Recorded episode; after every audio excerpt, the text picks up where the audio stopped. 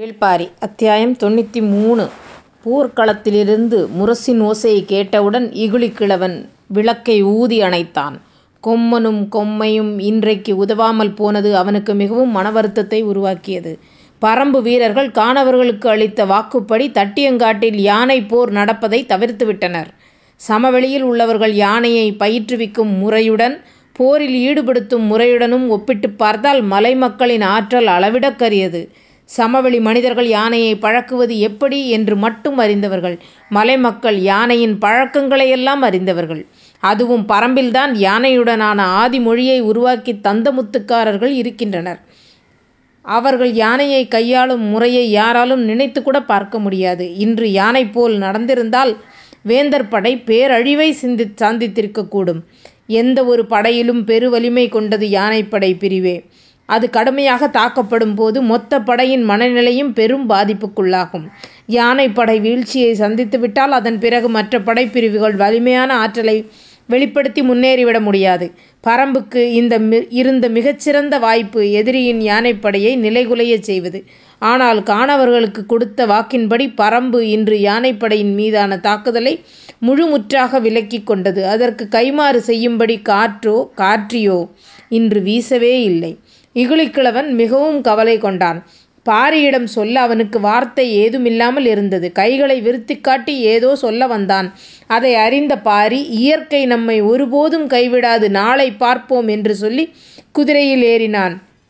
இரளிமேட்டின் குகைகளுக்குச் சற்றே கீழே வேங்கை மரத்தின் அடிவாரையில் பாட்டாப்பிரை போன்ற அமைப்பு பெருந்திட்டுகள் இருக்கின்றன.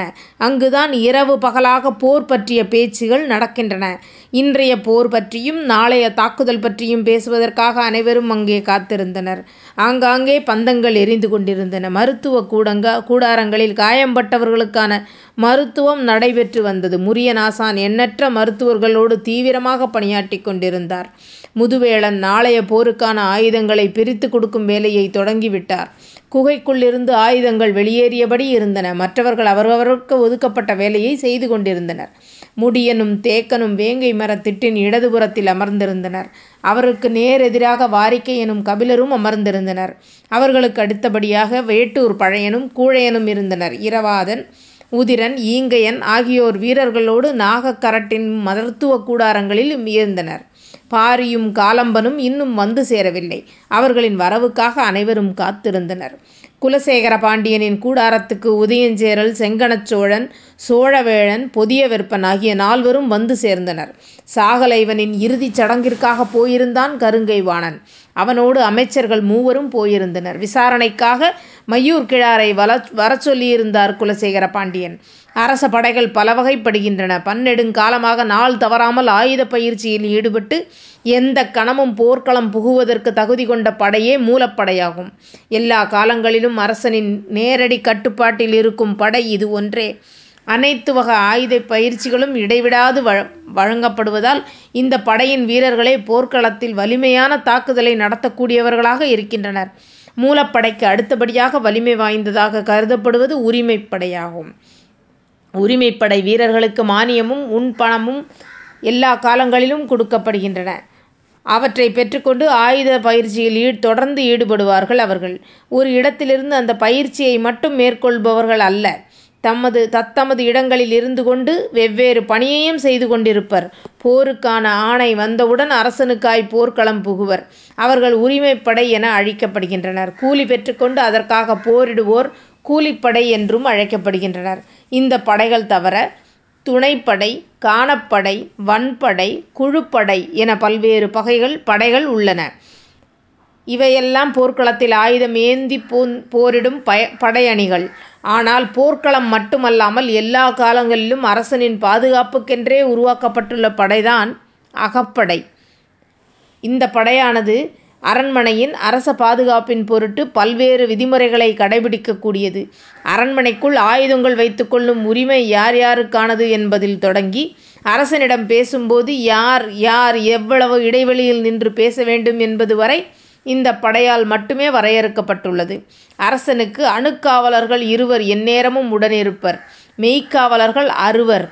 அரசருக்கும் அடுத்தவருக்கும் இடைநிலையில் குறுக்கிடாத தன்மையில் இருப்பார்கள்.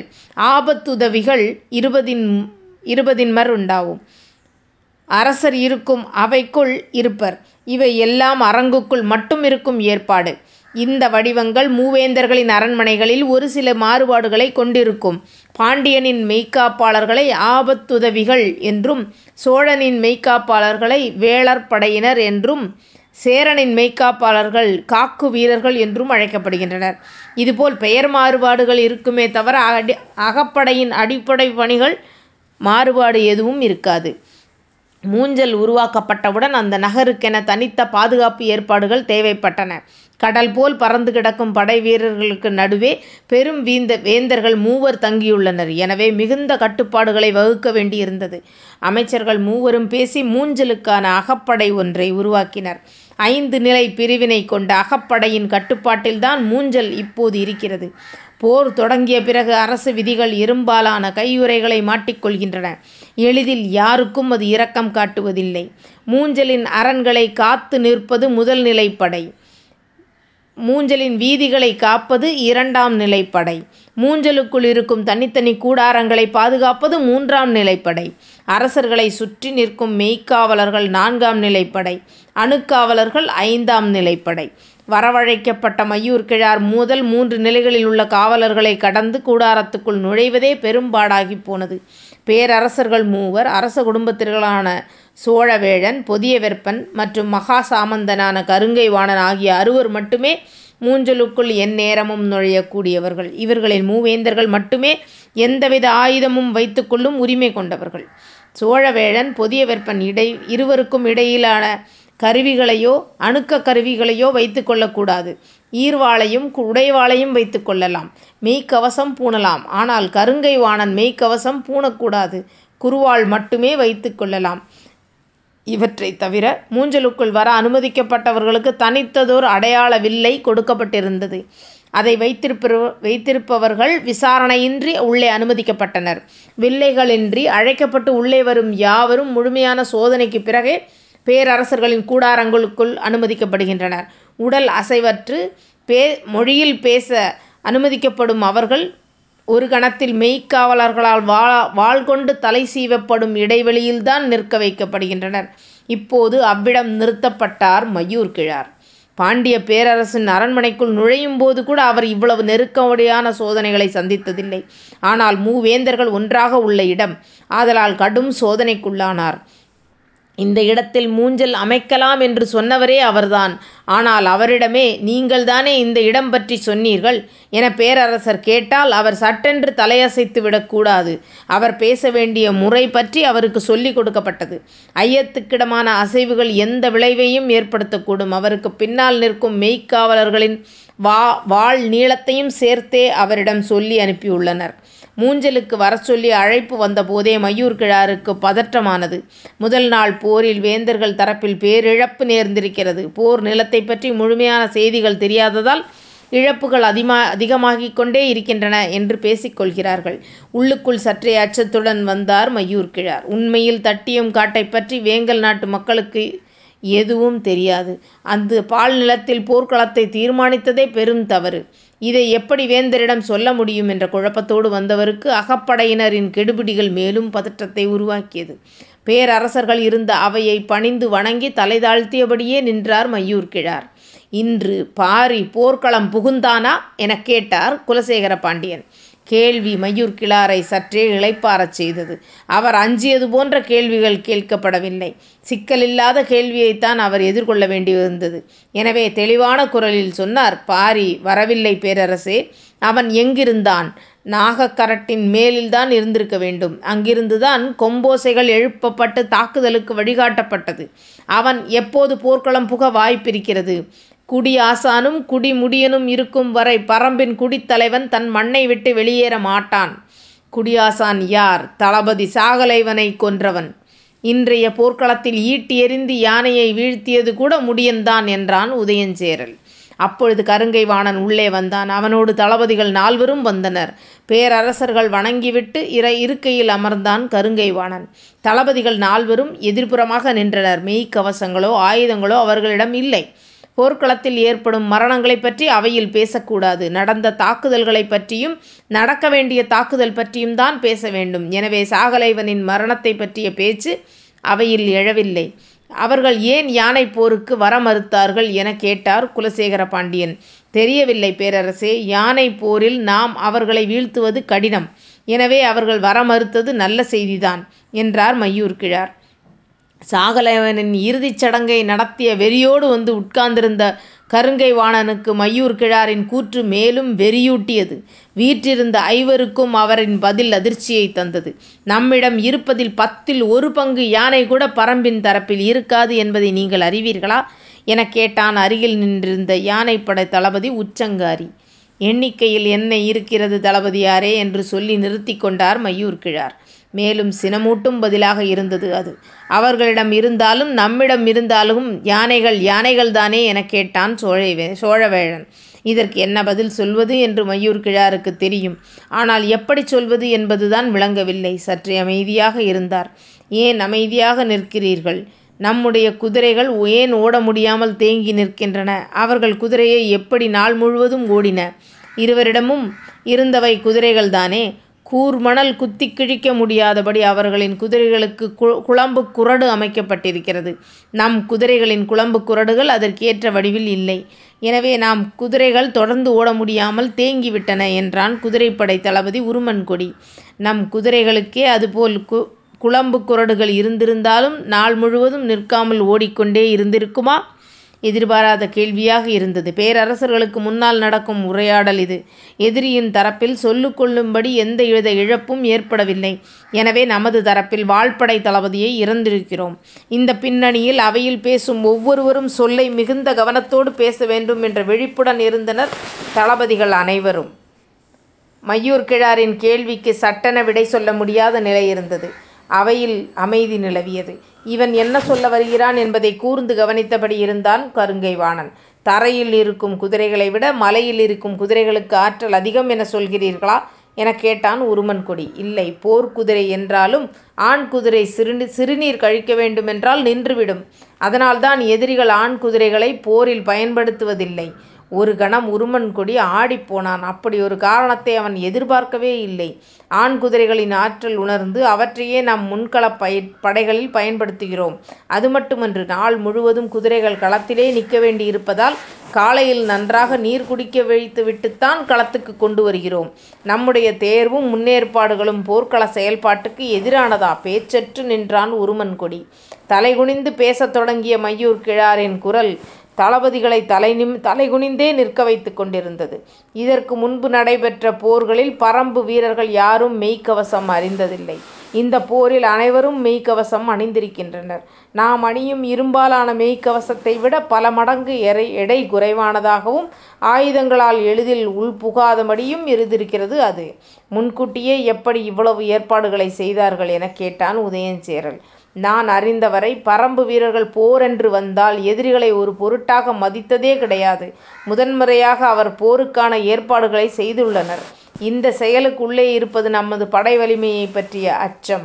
அந்த அச்சத்தை ஊதி பெருக்க வேண்டும். அவர்களின் வலிமையை பொருட்டாக நினைக்கக்கூடாது. அவர்களின் அச்சத்தை கையாள்வதை பற்றியே நாம் சிந்திக்க வேண்டும். மையூர் கிழாரின் சொற்கள் போர்க்களத்துக்கு தேவையான ஆயுதமாக இருப்பதாக கருங்கைவாணன் கருதினான்.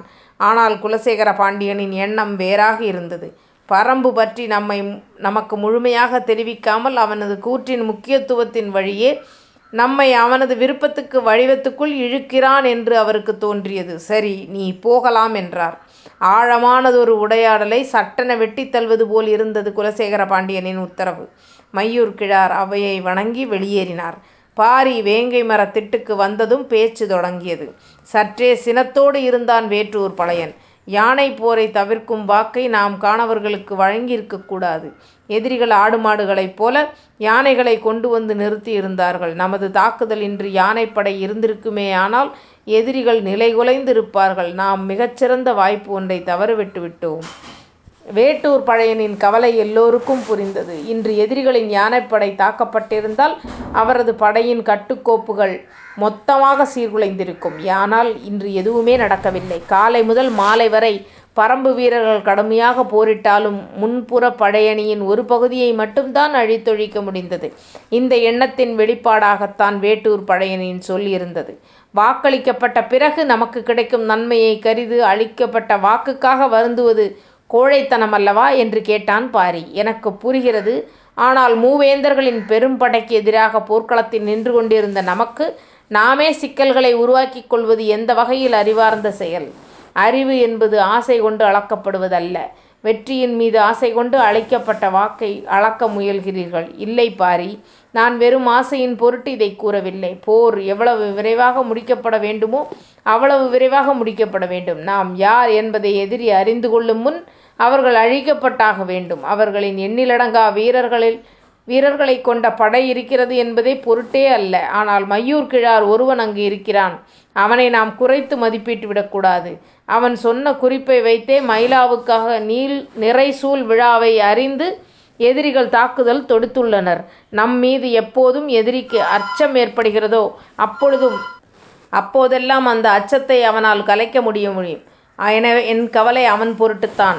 அவை சற்றே அமைதி கொண்டது. சிறிது நேரத்திற்குப் பிறகு பாரி கேட்டான் அவனுக்குத் தட்டியங்காட்டு நிலம் பற்றி தெரியுமா? எனக்கே தெரியாது. அவனுக்கு எப்படித் தெரியும்? அவன் கானவர்களை அறிவானா? வாய்ப்பில்லை. காற்றையும் காற்றியையும் பற்றி தெரியுமா? தெரிந்திருக்காது. மெய்க்கவசத்தையும் மூவிலை வேலினையும் அவன் அறிவானா? அறிய மாட்டான் பிறகு ஏன் அவன் குறித்து இவ்வளவு கவலை கொள்கிறீர்கள்?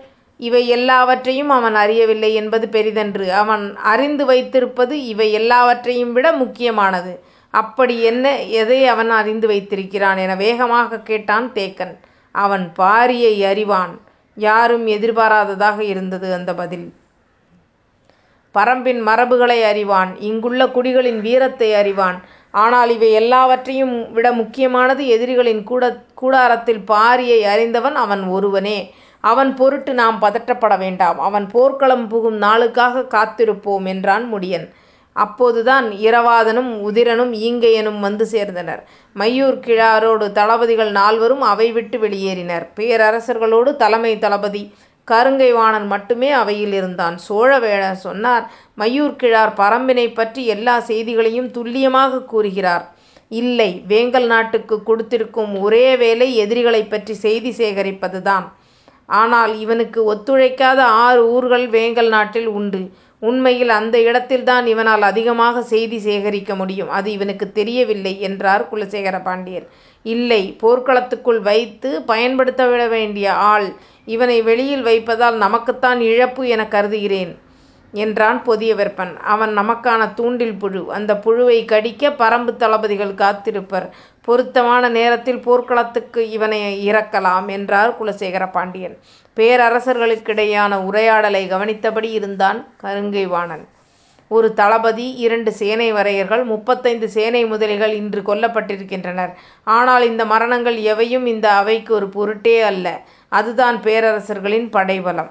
ஒரு மாபெரும் படைப்பிரிவுகளுக்கான அடுத்த நாள் திட்டமிடல் என்ன என்பதை விளக்கினான் கருங்கைவாணன் அவையில் உள்ளோர் திட்டத்தை முழுமையாகக் கேட்டனர். யாருக்கும் மறுப்புச் சொல்லில்லை கேட்கப்பட்டவை ஏற்கப்பட்டவையாகி விடுகின்றன. அவை காலையும் முன் குலசேகர பாண்டியன் சொன்னார் நாளைய போரில் வாள்படைத் தளபதியாக சூலக்கையன் செயல்படுவான் என்று. சரி என்று அனைவரும் ஏற்றுக் கொண்டனர். கொல்லப்பட்ட சாகலைவன் பாண்டிய நாட்டைச் சேர்ந்தவன். அவனுக்குப் பதில் வேறொரு தளபதியை பாண்டிய வேந்தர் சொல்லுதலே முறையே அவ்வாறே செய்தார். முடியன் சொன்னான் நாளை அவர்கள் குதிரைகளை முன்பாய்ச்சலில் ஈடுபடுத்த மாட்டார்கள். நின்ற இடத்திலேயே குதிரைப் படைகள் நின்று கொள்ளும். அவர்கள் அப்படிச் செய்தால் நம்மால் நெடுந்தொலைவு உள்புகுந்து செல்ல முடியாது. நமது தரப்பில் இழப்பு அதிகமாகும் பயனும் இருக்காது என்றான் வேட்டூர் பழையன். அது மட்டுமன்று. காற்றும் காற்றியும் வீசினாலும் குதிரைப்படையின் வலிமையைக் குறைக்காமல் நம்மால் மூஞ்சலைத் தொடவே முடியாது என்றான் தேக்கன். வேறு என்னதான் வழி? என சிந்தித்தார். எதிரிகள் தங்களின் படையை மூன்று நிலைகளில் வைத்துள்ளனர். அவற்றில் முதல் நிலைப் படை நிற்கும் படையில் பாதி குதிரைகள்தான் இருந்தன. இன்று வீழ்த்தப்பட முடிந்தது. ஈக்கி மணலால் குளம்பு கிழிபட்ட குதிரைகள் மீண்டும் போர்க்களம் புக ஒரு மாதம் ஆகும். அப்போதும் அவை துணிந்து தாவி விடாது ஆனால் மீதமுள்ள குதிரைகளை விலக்கி உட்புகுந்து செல்வது எளிய செயலன்று. சாதாரண உத் சரியான உத்தியால் மட்டுமே அதை செய்து முடிக்க முடியும். நீண்ட சிந்தனைக்குப் பிறகு தேக்கன் சொன்னான் ஓங்கலத்தை பயன்படுத்துதல் ஒரே வழி. சட்டென முடியனைப் பார்த்தான் இரவாதன். அவனது மகிழ்ச்சி தெரிந்தது அவன் கண்களில். அது முறையா? போர் விதி அதை அனுமதிக்குமா? என கேட்டான் முடியன். கபிலர் நிலைமான் கோல்சொல்லியாக இருக்கும்போது நாம் எப்படி போர் விதியை மீறுவோம்? ஓங்கலத்தை பயன்படுத்துவதில் தவறேதுமில்லை என்றார் வாரிக்கையன். பேச்சினூடே தான் ஏன் இழுக்கப்பட்டோம் என்று கபிலருக்கு விளங்கவில்லை. ஆனால் வாரிக்கையனின் பேச்சில் ஒரு முடிச்சிருப்பது புரிந்தது. இன்றைய தாக்குதலில் எதிரியின் எல்லாத் தந்திரங்களையும் அறிந்துவிட்டோம். ஆனால் அறிய முடியாததாக ஒன்று இருக்கிறதே எனக் கேட்டார் உதயஞ்சேரல். என்ன? எதிரிகள் யானைப் போரில் மிக வல்லவர்கள் என்றால் அதை ஏன் அவர்கள் தவிர்த்தார்கள்? தெரியவில்லை. நாம் அதை சாதகமாக்கிக் கொள்வோம். இனி போர்க்களத்தில் யானை தேவையில்லை என எக்கணமும் நமது யானைப்படை பரம்புக்குள் நுழையலாம். அது எக்கணம் என்பதை பொருத்தமான நேரத்தில் முடிவு செய்வோம். அவர்கள் நமக்காக ஏற்படுத்தி கொடுத்துள்ள வாய்ப்பு இது. மிகச் சரியான சிந்தனை என அனைவருக்கும் தோன்றியது. பேச்சு முடிந்த நேரத்தில் அவை கலைந்தது. வேந்தர்கள் தத்தமது கூடாரத்தை நோக்கிப் போனர். பாண்டிய பேரரசரைச் சுற்றி ஆபத்துதவிகள் நடந்தனர். சோழனை சுற்றி வேழப்படையினர் சென்றனர். சேரனை கங் காக்கு வீரர்கள் அழைத்துச் சென்றனர். மேற்கு மலையின் சரிவில் மின்னல் வெட்டி இறங்கியது. செங்கனச் சோழன் ஊன்றுகோலை ஊன்றியபடி மெல்ல நடந்து கூடாரத்துக்குள் போனான். அவனது வருகைக்காக கூடாரத்துக்குள் காத்திருந்தான் சோழர் படைகளின் ஒற்றர் தளபதி. மூஞ்சலுக்குள் நுழைய சிறப்பு விலைகள் கொடுக்கப்பட்ட ஒற்றப்படை தளபதிகளுக்கு மட்டும்தான். அவர்கள் எந்த நேரமும் வரலாம். இந்த இரவு வேளையில் தமது வரவுக்காக காத்திருப்பதில் இருந்து அதன் முக்கியத்துவத்தை உணர முடிந்தது. என்ன செய்தி? எனக் கேட்டான் செங்கனச்சோழன் பேரரசனை வணங்கிவிட்டுச் சொன்னான் கரும்பாக்குடியின் தலைவன் ஈங்கையன் பாரியின் படையில் பங்கேற்றுப் போர் புரிகிறான் என்றான் ஒற்றற்பட தளபதி. செங்கனச்சோழன் அவனுக்கு சொல்ல வருவது புரியவில்லை. என்ன சொல்கிறாய்? விளங்கும்படி சொல். தங்களுக்கு பேரரசர் பட்டம் சூட்டும் வேளையில் கரும்பாக்குடியினர் மீது மீண்டுமொரு தாக்குதல் நடத்தப்பட்டது. கரும்பாக்குடியினர் ஈங்கையனின் தலைமையில் மிகக் கடுமையான எதிர்த்தாக்குதலை நடத்தினர். இறுதியில் அவரை வீழ்த்தினார் நமது தளபதி உரையன். வீழ்த்தப்பட்ட ஈங்கையன் அவன் தோழர்கள் உட்பட எல்லாரையும் கப்பல் அடிமைகளாக விற்றனர். ஆனால் அந்த ஈங்கையன் இன்று பரம்புப் படை தளபதியில் முக்கியமான ஒருவனாய் நின்று போர் புரிகிறான். வியப்பு நீங்காமல் ஒற்றர் படை தளபதியைப் பார்த்தான் செங்கணச் சோழன். நீ சொல்வது உண்மைதானா? உறுதியான செய்தி பேரரசே நம்மவர்கள் நேரில் பார்த்துள்ளனர். சரி. மற்றவர்களுக்கு தெரிய வேண்டாம் என்று சொல்லி அவனை அனுப்பி வைத்தான். குலசேகர பாண்டியன் கூடாரத்துக்குள் நுழைந்தபோது அங்கேயும் ஒருவன் இருந்தான். பேரரசரை வணங்கிவிட்டுச் சொன்னான் எதிரிகள் தரப்பில் இன்றைய போரில் பங்கெடுத்தவர்களை மதிப்பிட்டோம். நமது படையோடு ஒப்பிட்டால் அவர்களின் படை இருபதில் ஒரு பங்குதான் இருக்கும். இன்றைய போரில் இறந்தவர்களை மதிப்பிட்டோம். நமது தரப்பில் இறந்தவர்களோடு ஒப்பிட்டால் எதிரிகள் தரப்பில் இழந்தவர்களின் எண்ணிக்கை இருபதில் ஒரு பங்கு கூட இருக்காது அதுவும் அதற்கும் குறைவுதான். வேங்கை மரத்திட்டில் கூடியிருந்தவர்கள் பேச்சு முடிந்து கலைந்தனர். உறங்குவதற்காக ஆறாவது குகையை நோக்கிப் போனான் பாரி. அவன் சென்ற சிறிது நேரத்திலேயே அந்தக் குகையை நோக்கிப் போனான் உதிரன். பாரிதங்கும் குதி குகையை நாள்தோறும் தளபதி ஒருவன் காத்து நிற்க வேண்டும் என்பது முடியனின் உத்தரவு. திசைவேழரின் கையுயர்வின் வழியே மேலெழுந்தது பேரோசை. தட்டியம் காட்டுப் போர் இரண்டாம் நாள் தொடங்கியது. இனி ஒவ்வொரு நாளும் போர் முடிவுறும் நாழிகையின் போது போர்க்கள நிகழ்வுகளை உற்று நோக்க வேண்டும். முதல் நாள் இழப்புக்கு வஞ்சினம் உரைத்தவர்கள் மறுநாள் பழிவாங்க அனைத்து வழிகளிலும் முயல்வார்கள்.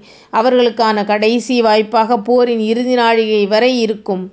போர் முடிவுற்றதாக முரசொலிகள் எழுப்பினால் அந்த கணத்தை சாதகமாக பயன்படுத்திக் கொள்ளவே முயல்வார்கள். எவனொருவன் முரசோசைக்கு மதிப்பு கொடுத்து ஆயுதத்தைத் தாழ்த்துகிறானோ அவனே பாதிக்கப்படுகிறான். நேற்றைய போரில் தளபதி ஒருவன் கொல்லப்பட்டுள்ளான். அப்படியென்றால் இன்றைய போரில் அதற்குப் பலியெடுக்கப்படும். ஒருவேளை பகற்பொழுதில் அதன் வாய்ப்பு அமையாவிட்டால் கடைசி நாழிகையின் சதித்திட்டங்கள் அரங்கேறத் தொடங்கும்.